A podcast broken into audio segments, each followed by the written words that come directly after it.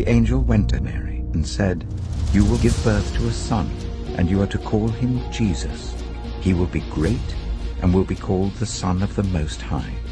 The Lord God will give him the throne of his father David, and he will reign forever. His kingdom will never end.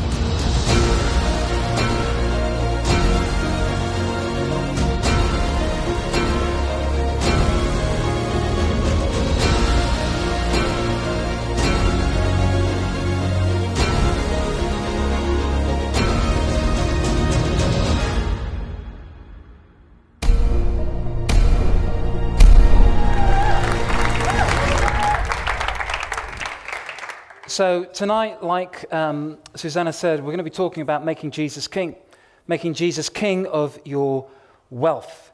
It's uh, an interesting subject to talk about, to talk about money. It's one of those things uh, that sometimes we get nervous about. But it's a, a subject that Jesus comes to time and time again in Scripture. Now, the subject of this series, Make Jesus King, is really inspired because we wanted to look at the book of Luke, the Gospel of Luke. Uh, as we move forward into Easter, we um, always at this time of year, we, we have a look at a gospel and we focus in on how we can meet Jesus in a fresh way. And uh, we were inspired by the first chapters or the first words that are spoken about Jesus. And they each have a distinctive flavor. So Mark, the very first verse of the first chapter of Mark, it says, the beginning of the good news about Jesus, the Messiah. When it comes to Matthew, he uh, has the angel speak in that first chapter, and the angel says, You're to give him the name Jesus because he will save his people from their sins. And then John, his first chapter, the very first verse, it says, In the beginning was the Word, and the Word was with God, and the Word was God.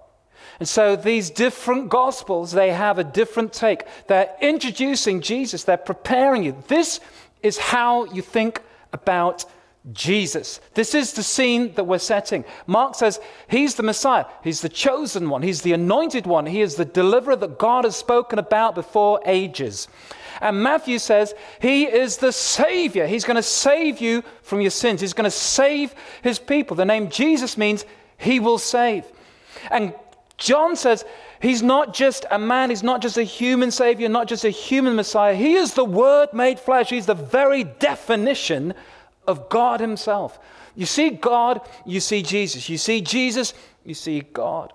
But the words that we hear from um, David Suchet, my man, David Suchet, at the beginning of the trailer, is all about Jesus being king. And the angel, again, chapter 1, speaks to Joseph and to Mary and says, He's going to be given a kingdom. He's going to reign like David. And over his kingdom and in his reign, there will be no end. And so Luke has this uh, introduction to Jesus as king a king who demands allegiance, a king who demands our um, obedience, our respect, a king who has the right to tell us what to do, how to live, and uh, who we obey.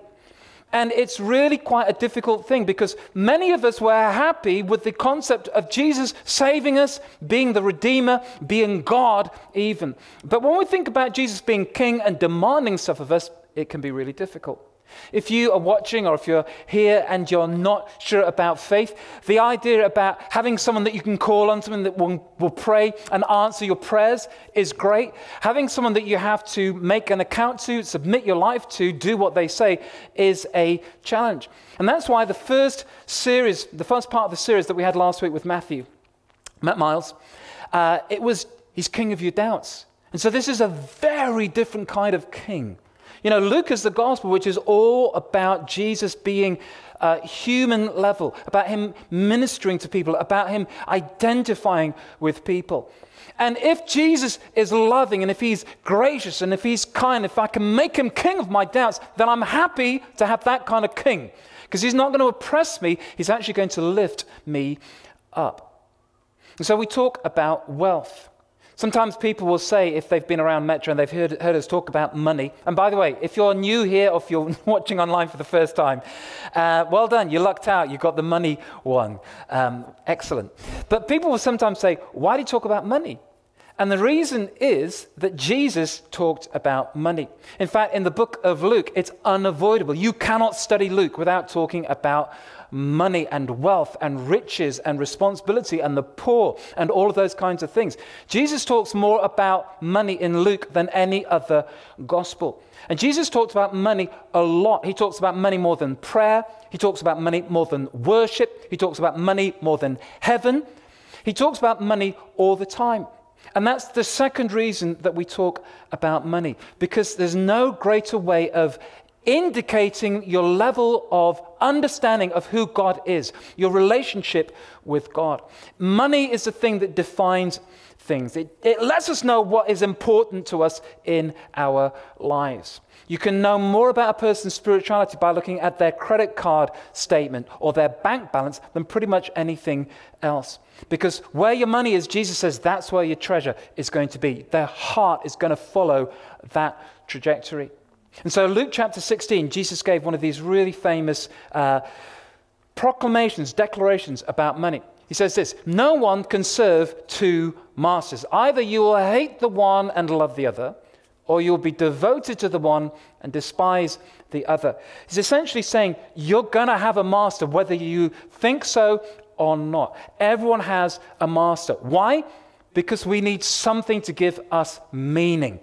Uh, you can't get meaning out of your own self. You need external something to give you meaning. And what gives you meaning, what gives you value, what you live for, that is effectively your master. That's what you're serving. And so he goes on to say, and he says, You cannot serve both God and, and what? And if you're not a Christian, then you might think, You can't serve both God and the devil.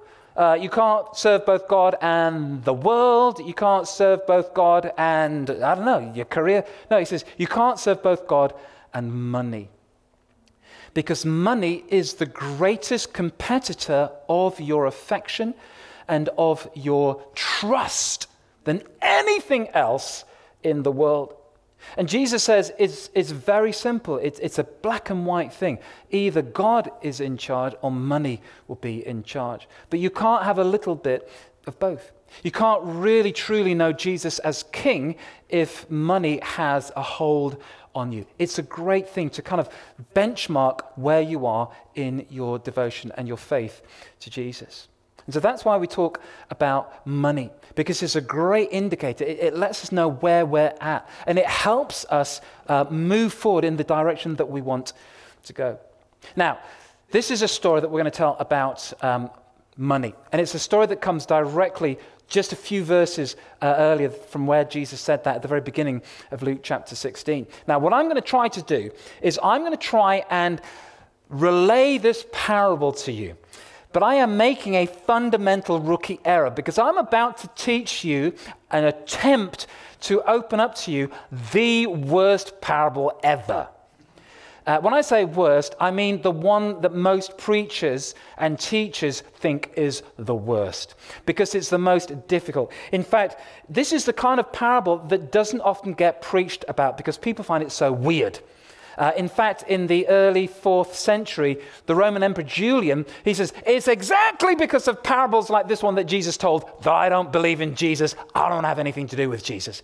Because this is a parable about Jesus praising a crook. And it's the kind of parable that you just, you read it and you think, I don't get that. I'm not sure what's going on.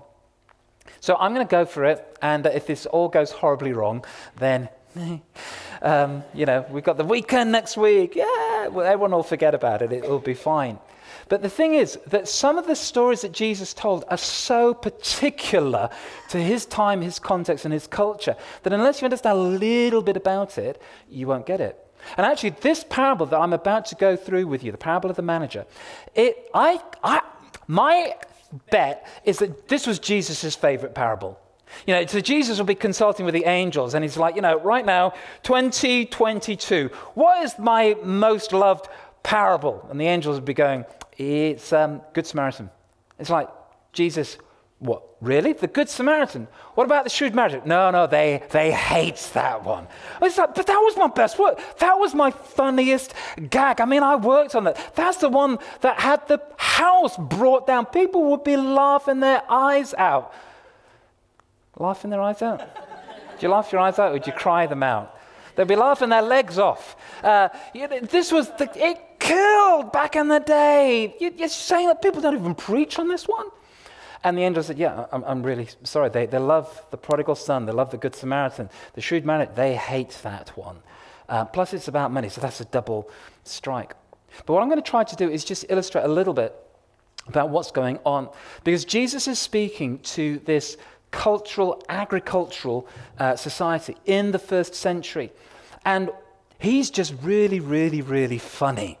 And if you can get into the mindset, it's really funny. For example, when Jesus says, um, one of the things he's talking about hypocrisy. He, he's like really funny, but we don't get it because we read it in an old fashioned version and we've heard it since we were kids, a lot of us, and we just don't get it. So Jesus says at one point, He says, Don't try and get rid of the speck in your own eye until you've got the plank out of your your eye. You know, don't go around with a plank trying to say, hey, mate, you, you've got a speck in your eye. Let me just get it over here.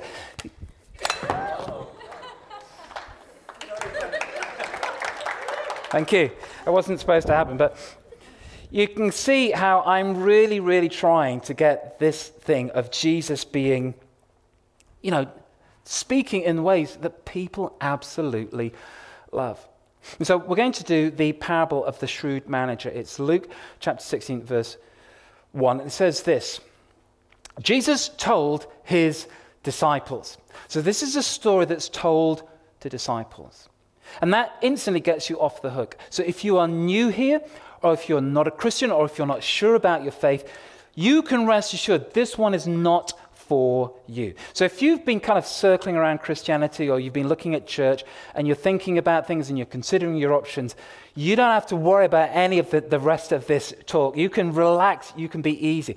This is literally only for something that is for disciples. This was like inner circle stuff. The 12 that were following Jesus, uh, the, the others who were on the periphery, on the edges, who, who were desperately wanting to be like Jesus.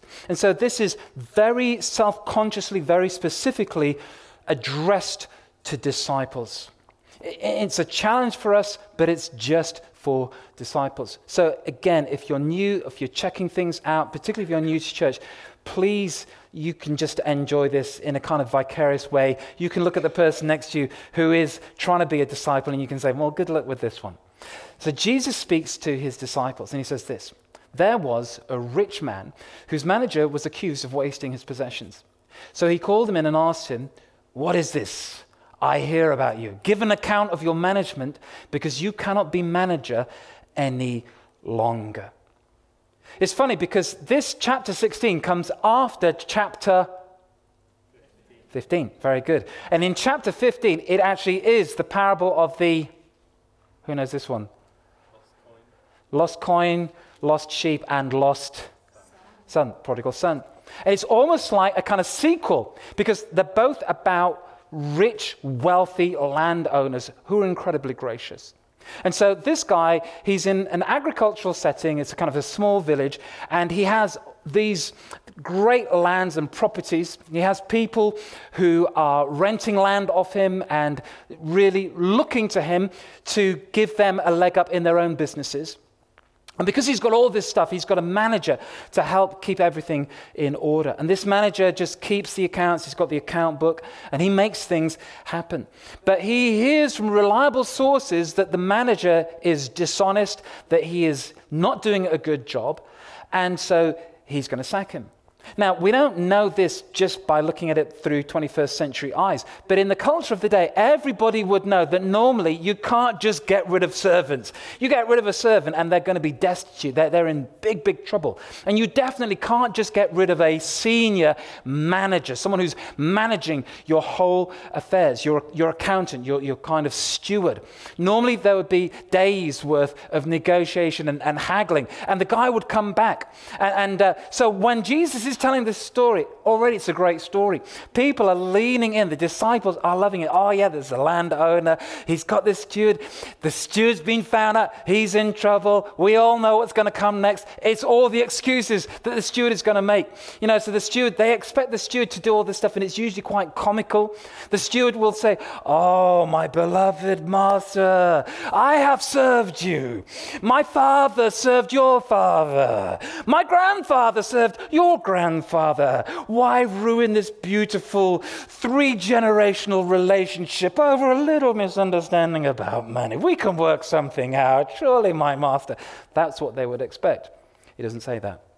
Or he'd expect the guy to kind of come out and uh, just make an excuse for himself. Oh, my master, I've tried. I've honestly tried my best. I don't have a thousand eyes. The people that you put to work with me, they're the crooks. I can't see behind me. I'm not like the cherubim, the seraphim. I haven't got eyes in the back of my head. I don't know what's going on. I've tried my best. But these crooks that I've got all around me, they're the ones to blame. Please, master, have mercy. He doesn't do that one.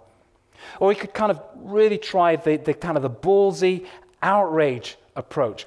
Master, who are these liars who are saying this thing about me? Bring them in front of me. Let's see if these cowards will see and speak those same lies in front of my face.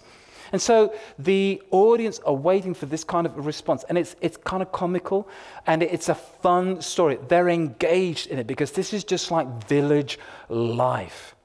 But none of these things happen. Jesus lets it just hang. He says, The man is accused. And then what does the steward say? He says absolutely nothing. And at this point, trust me on this, everyone just bursts out laughing. They burst out laughing because they know that silence means I'm guilty. I've got no leg to stand on. And the fact that he doesn't say anything is, is kind of funny in and of itself. And so he goes away and he starts to figure out what are the options that I've got. He says this The manager said to himself, What shall I do now? My master is taking away my job. I'm not strong enough to dig. I'm ashamed to beg. I know what I'll do so that when I lose my job here, people will welcome me into their houses. Again, it's humorous. He's saying, you know, I'm, I'm too weak to beg. I'm too proud. I'm too weak to dig. I'm too proud to beg. What am I going to do? Because this is an honor culture. If you're dismissed because you've been dishonest, everyone will know about this. Word will get out. Your reputation is trashed and tarnished. No one will touch you with a 10 foot pole. He says, How am I going to get into someone else's house? In other words, how am I going to get em- employed into the household of some other wealthy guy and, and do work for them? No one's going to take me on because I have lost my name and I've lost my honor. What am I going to do? And so he does a quick inventory of what he's got. First of all, he's been trusted with resources. He's been trusted with wealth. The master's actually given him the books, given him the accounts, given him the, uh, the ability to manage his whole accounts. The wealth that runs through his fingers is not his own, but he's been trusted with it. He's now got limited time. So the master has said effectively, You're, you're done. You're out of here. You, you, you just need to pack up your things and get out. But in between him being fired privately in front of the master and him leaving, I've got a little window of opportunity. I've got a little bit of time, and I've still got access to these resources. I've got a little bit of time. It's not my money, it's not my wealth, it's not my resources, not my riches, but I do have some time, and I've been trusted with it. But then the third thing, and the whole parable really rests or falls on this the third thing that I have, of a good master. I have a good master. I mean, I have a really, really good master. By rights, if you find out that your steward has been stealing or dishonest or mismanaging your resources, you would do two things. One, you would throw them into prison. Two, you would um, demand that they work in some kind of um, servitude until they've paid off their debt. So you, you either push them into indebted slavery or you throw them in jail. You know, you, you, you get them absolutely, their life is over. But this guy is gracious. He's just like, You've let me down, and I'm going to let you go. That's it. He's a profoundly good man. And this is what happens. And, and so Jesus is telling the story, and I'm having to sort of fill in the blanks for you. But everyone in that culture, they knew this is the situation. And he comes up with this thing. And this is where it becomes a bit like Ocean's 11. Because he's like, I'm going to do a scam, I'm going to do a con. Uh, apart from it's not Ocean's 11, it's Ocean's 1 or, or just, um, just ocean. Uh, and, and, he, and you can hear the music coming in. And he's got his little board and he maps it out. And then this is what he does. So he called in each of his master's debtors. He asked the first, How much do you owe my master? 3,000 litres of olive oil, he replied. The manager told him, Take your bill, sit down quickly, write 1,500. Then he asked the second, And how much do you owe? 30 tons of wheat, he replied. He told him, Take your bill and write in 24. Now, what is happening here is he's being really, really, really smart. He's being really, really clever. Because the master has sacked him in private. No one knows about it. None of the other servants in the house know about this. And as Jesus is telling this story, and as he goes on to describe what the servant is doing, people are loving it. I can tell that you're not getting that this is a hilarious story. But trust me, this is hilarious. People are killing themselves. They're just loving this. And uh, he says, he says, right, what I've got to do is I've got to work individually. So he gets these guys in individually. He doesn't bring them in as a group where they kind of confer with one another and figure out, hey, something strange is going on. He's still got the books. He's got the accounts of every um, of his master's transactions, and uh, while it's got the accounts, he can actually do something with them. And so he says, quickly, quickly, quick, uh, I need to see you. When he calls them in, they come running because the master would only call these debtors in, these kind of business partners.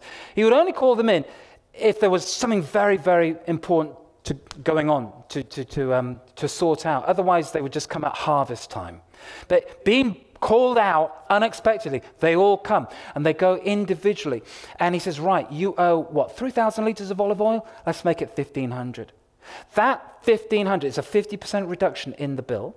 That's worth around about 500 denarii.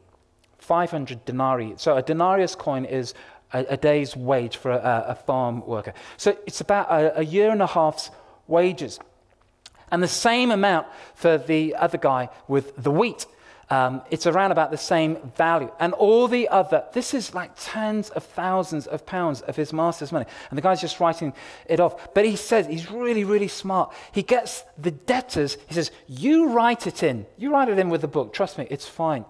And every debtor is assuming that he's acting on his master's authority.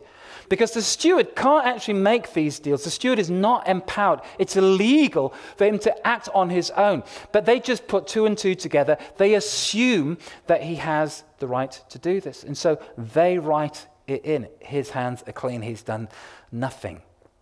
And then he goes to the master. And by this time, news has spread. The whole village, there's this kind of buzz of excitement. Everyone's just talking about it.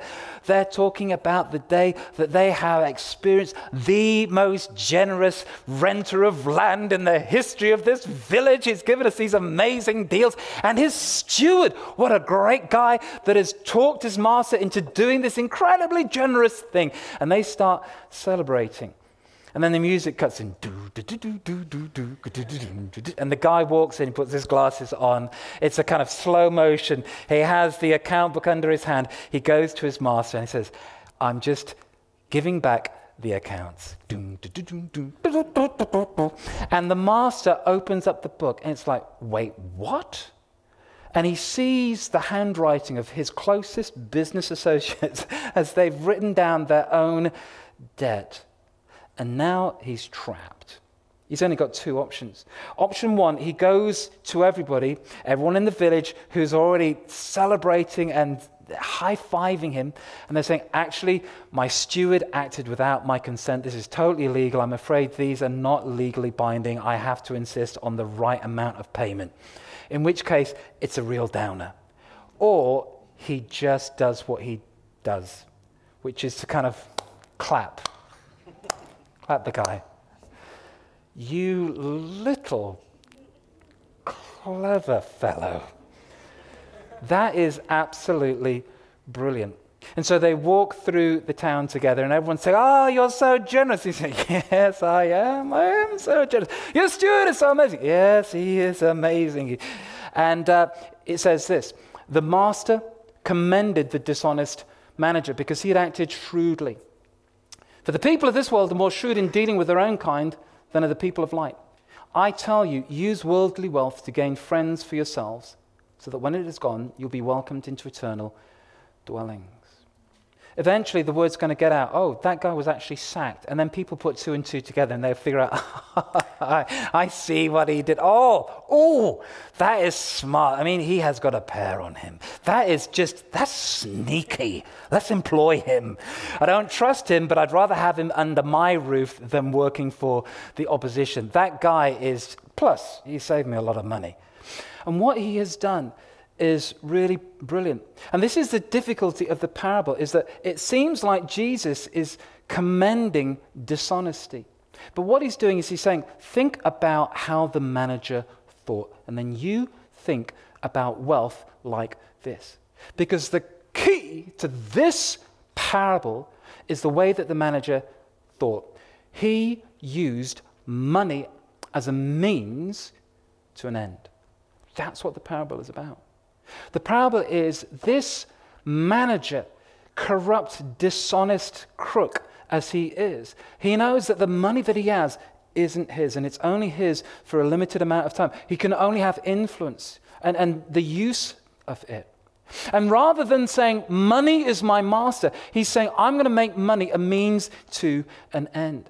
I've got trusted wealth, limited time, but a good master. I'm gambling. I'm gambling that he, he's a fundamentally good man.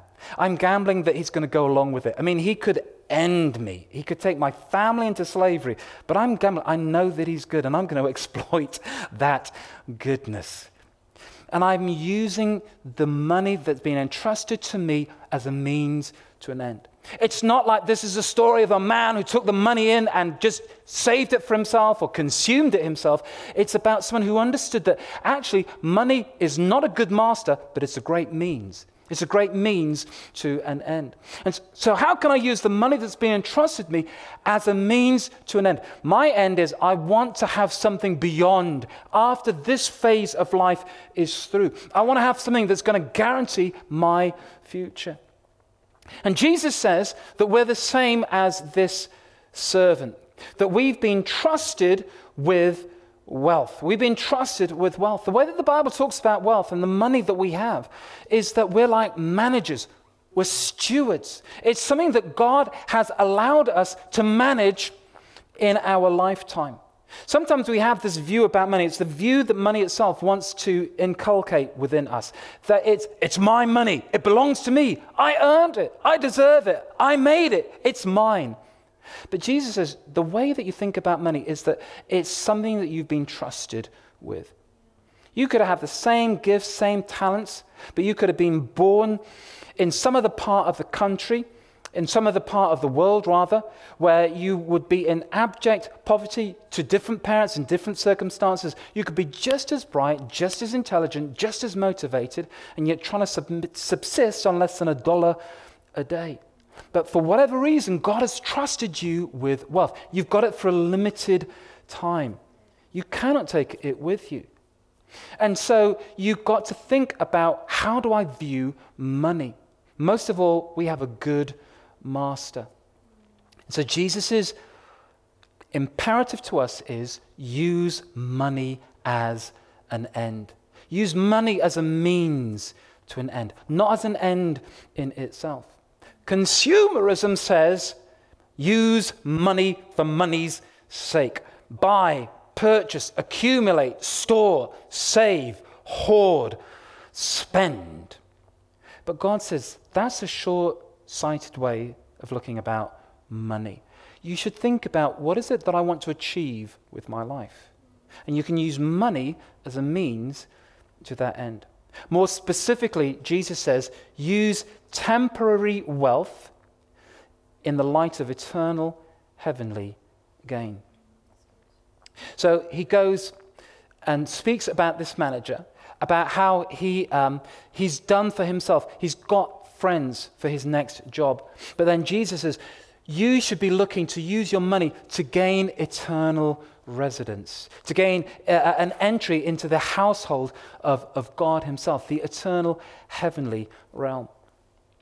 Whenever we talk about this, it's really difficult because sometimes it can seem like, you know, is it like Jesus or is it like me? Trying to say, well, you know, if you give your money to God, then you'll get a good place in heaven. Because that also sounds like a kind of scam. It sounds like the kind of scam that the church has been perpetrating for centuries. Give us your money and we'll, we'll guarantee your place in heaven. We can save your sins. We can give you indulgences. All you need to do is just give us your credit card number and we'll sort it out for you. And are we saying, and is Jesus saying, that if you give and if you are sacrificial in the way that you handle money, then you're going to have a better reward in, in heaven? What is it saying? Actually, what Jesus is saying, it's not completely defined. Because whenever Jesus talks about eternity, whenever Jesus talks about the, the kingdom of God, the kingdom of heaven, the life to come, the age to come, whenever Jesus talks about that, it's always veiled to a certain degree. We can't fully understand, we can't fully comprehend. It's like Jesus says, Look, you can't really grasp what I'm talking about here, but let me just allude to it. Suffice to say, there's a way to use money for a greater purpose, for an eternal purpose, for heavenly purposes. Uh, or you can just have it as your master. So then he kind of clarifies, he goes on uh, and he says this Whoever can be trusted with very little can also be trusted with much. And whoever is dishonest with very little will also be dishonest with much. So if you've not been trustworthy in handling worldly wealth, who will trust you with true riches? Everyone say true riches. And if you've not been trustworthy with someone else's property, who will give you property of your own? What Jesus is saying here, in effect, is something like this. He's saying money is a great proving ground. It's a testing ground. It's a way of God seeing what is in you. It's a way of God being able to see what your values truly are. And in Jesus' eyes, worldly wealth is a little thing. He says, if we learn how to be generous and God honoring and make Jesus king of our wealth, then God will trust us with real riches. You say, Philip, what are real riches? I say, I don't know. I don't know. But it sounds good. And Jesus says, Look, the way that we know how we can trust you is what you do with the little things. Sometimes when we talk about giving, people that don't have much income, students, uh, will sometimes say, oh, I don't have much to give. In fact, I have nothing to give. In fact, the money that I have is not even my own, it's like a loan. Uh, so there's nothing I can do. Um, but when I have a job and when I have proper cash income, then I'll do it. But Jesus says, it's not like that. Actually, the way that you do it is you start small and then you go big. If you can't give when it's a small amount, you won't be able to give when it's a large amount. But there's something about using money as a means to an end. What do we want to accomplish with our lives? Is it possible that our money can make an impact that is beyond us? And Jesus says this is the smart play. This is the one that gets people applauding because it requires a certain amount of boldness, courage, uh, a certain viewpoint and mentality about money that sees the long picture and takes a step back and thinks, how can I invest my money in something that has eternal worth and eternal value? We're going to pray in just a minute. There's not going to be any kind of hard sell on this. What we try to do with money is we just try to teach on it two or three times every year um, just so that we are understanding the principles that we're working with. But for those of you that have not heard this, here's a quick summary. We have tried as a church to follow the kind of principles that we found in the early church. One particular, when Paul wrote to the church in Corinth, um, it had these kind of flavors. So in Corinthians, 1 Corinthians 16, uh, the principle was it should be personal. So he's trying to raise um, an offering for the churches in need. And he says, each one of you. In other words, it was done privately and it was done personally. It wasn't a great big emotional appeal. It was up to people to do it themselves. And Jesus consistently says, you know, you should give cheerfully. God loves a cheerful giver. It doesn't work if you give resentfully or feeling uh, guilt tripped or anything like that. It's, got to be something that you think, actually, I want to do this. I want my money to be means to an end. And if I can use my money to have an eternal, heavenly impact, then that's got to be wonderful. So it's personal. The second thing is that it's predetermined. So he says, on the first day of each week, you set a little bit aside. And that's why we don't do too many of these kind of emotional come and bring your money to the front things publicly.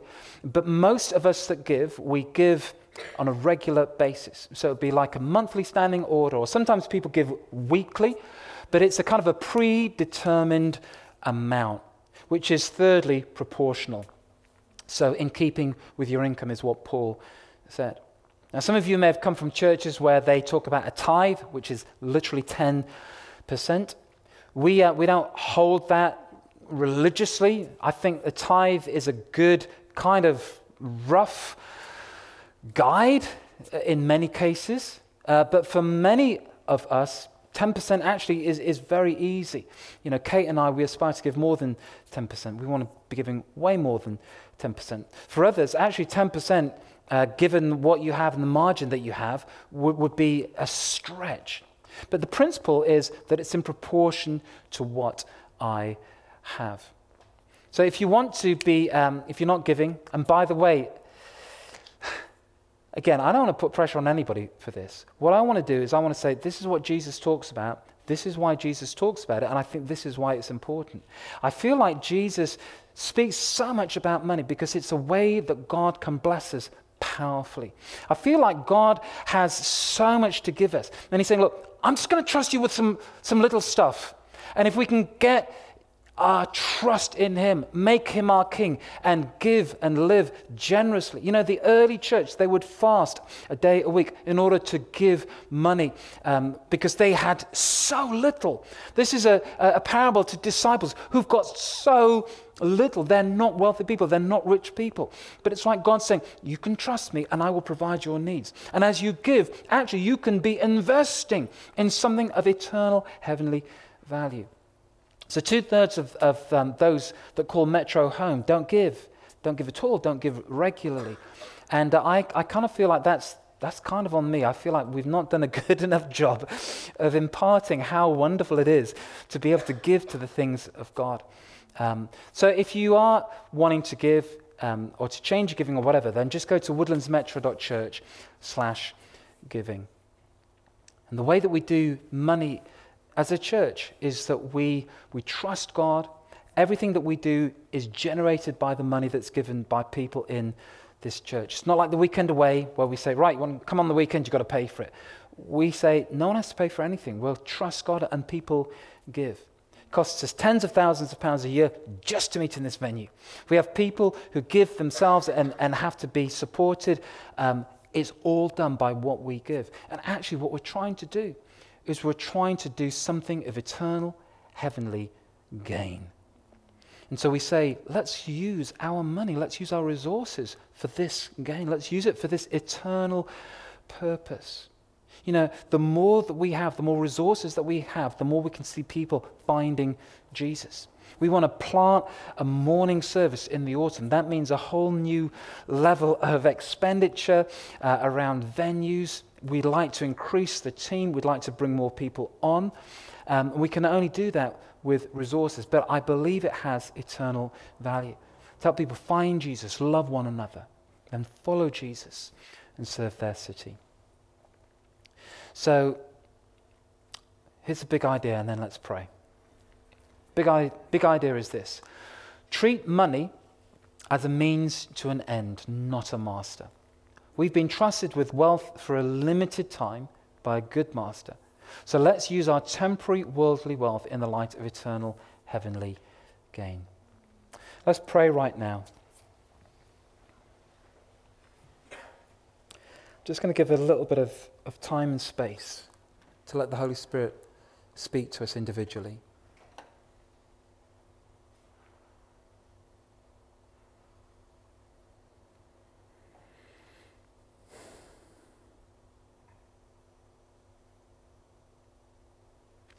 Father, we, you know, we find it so hard.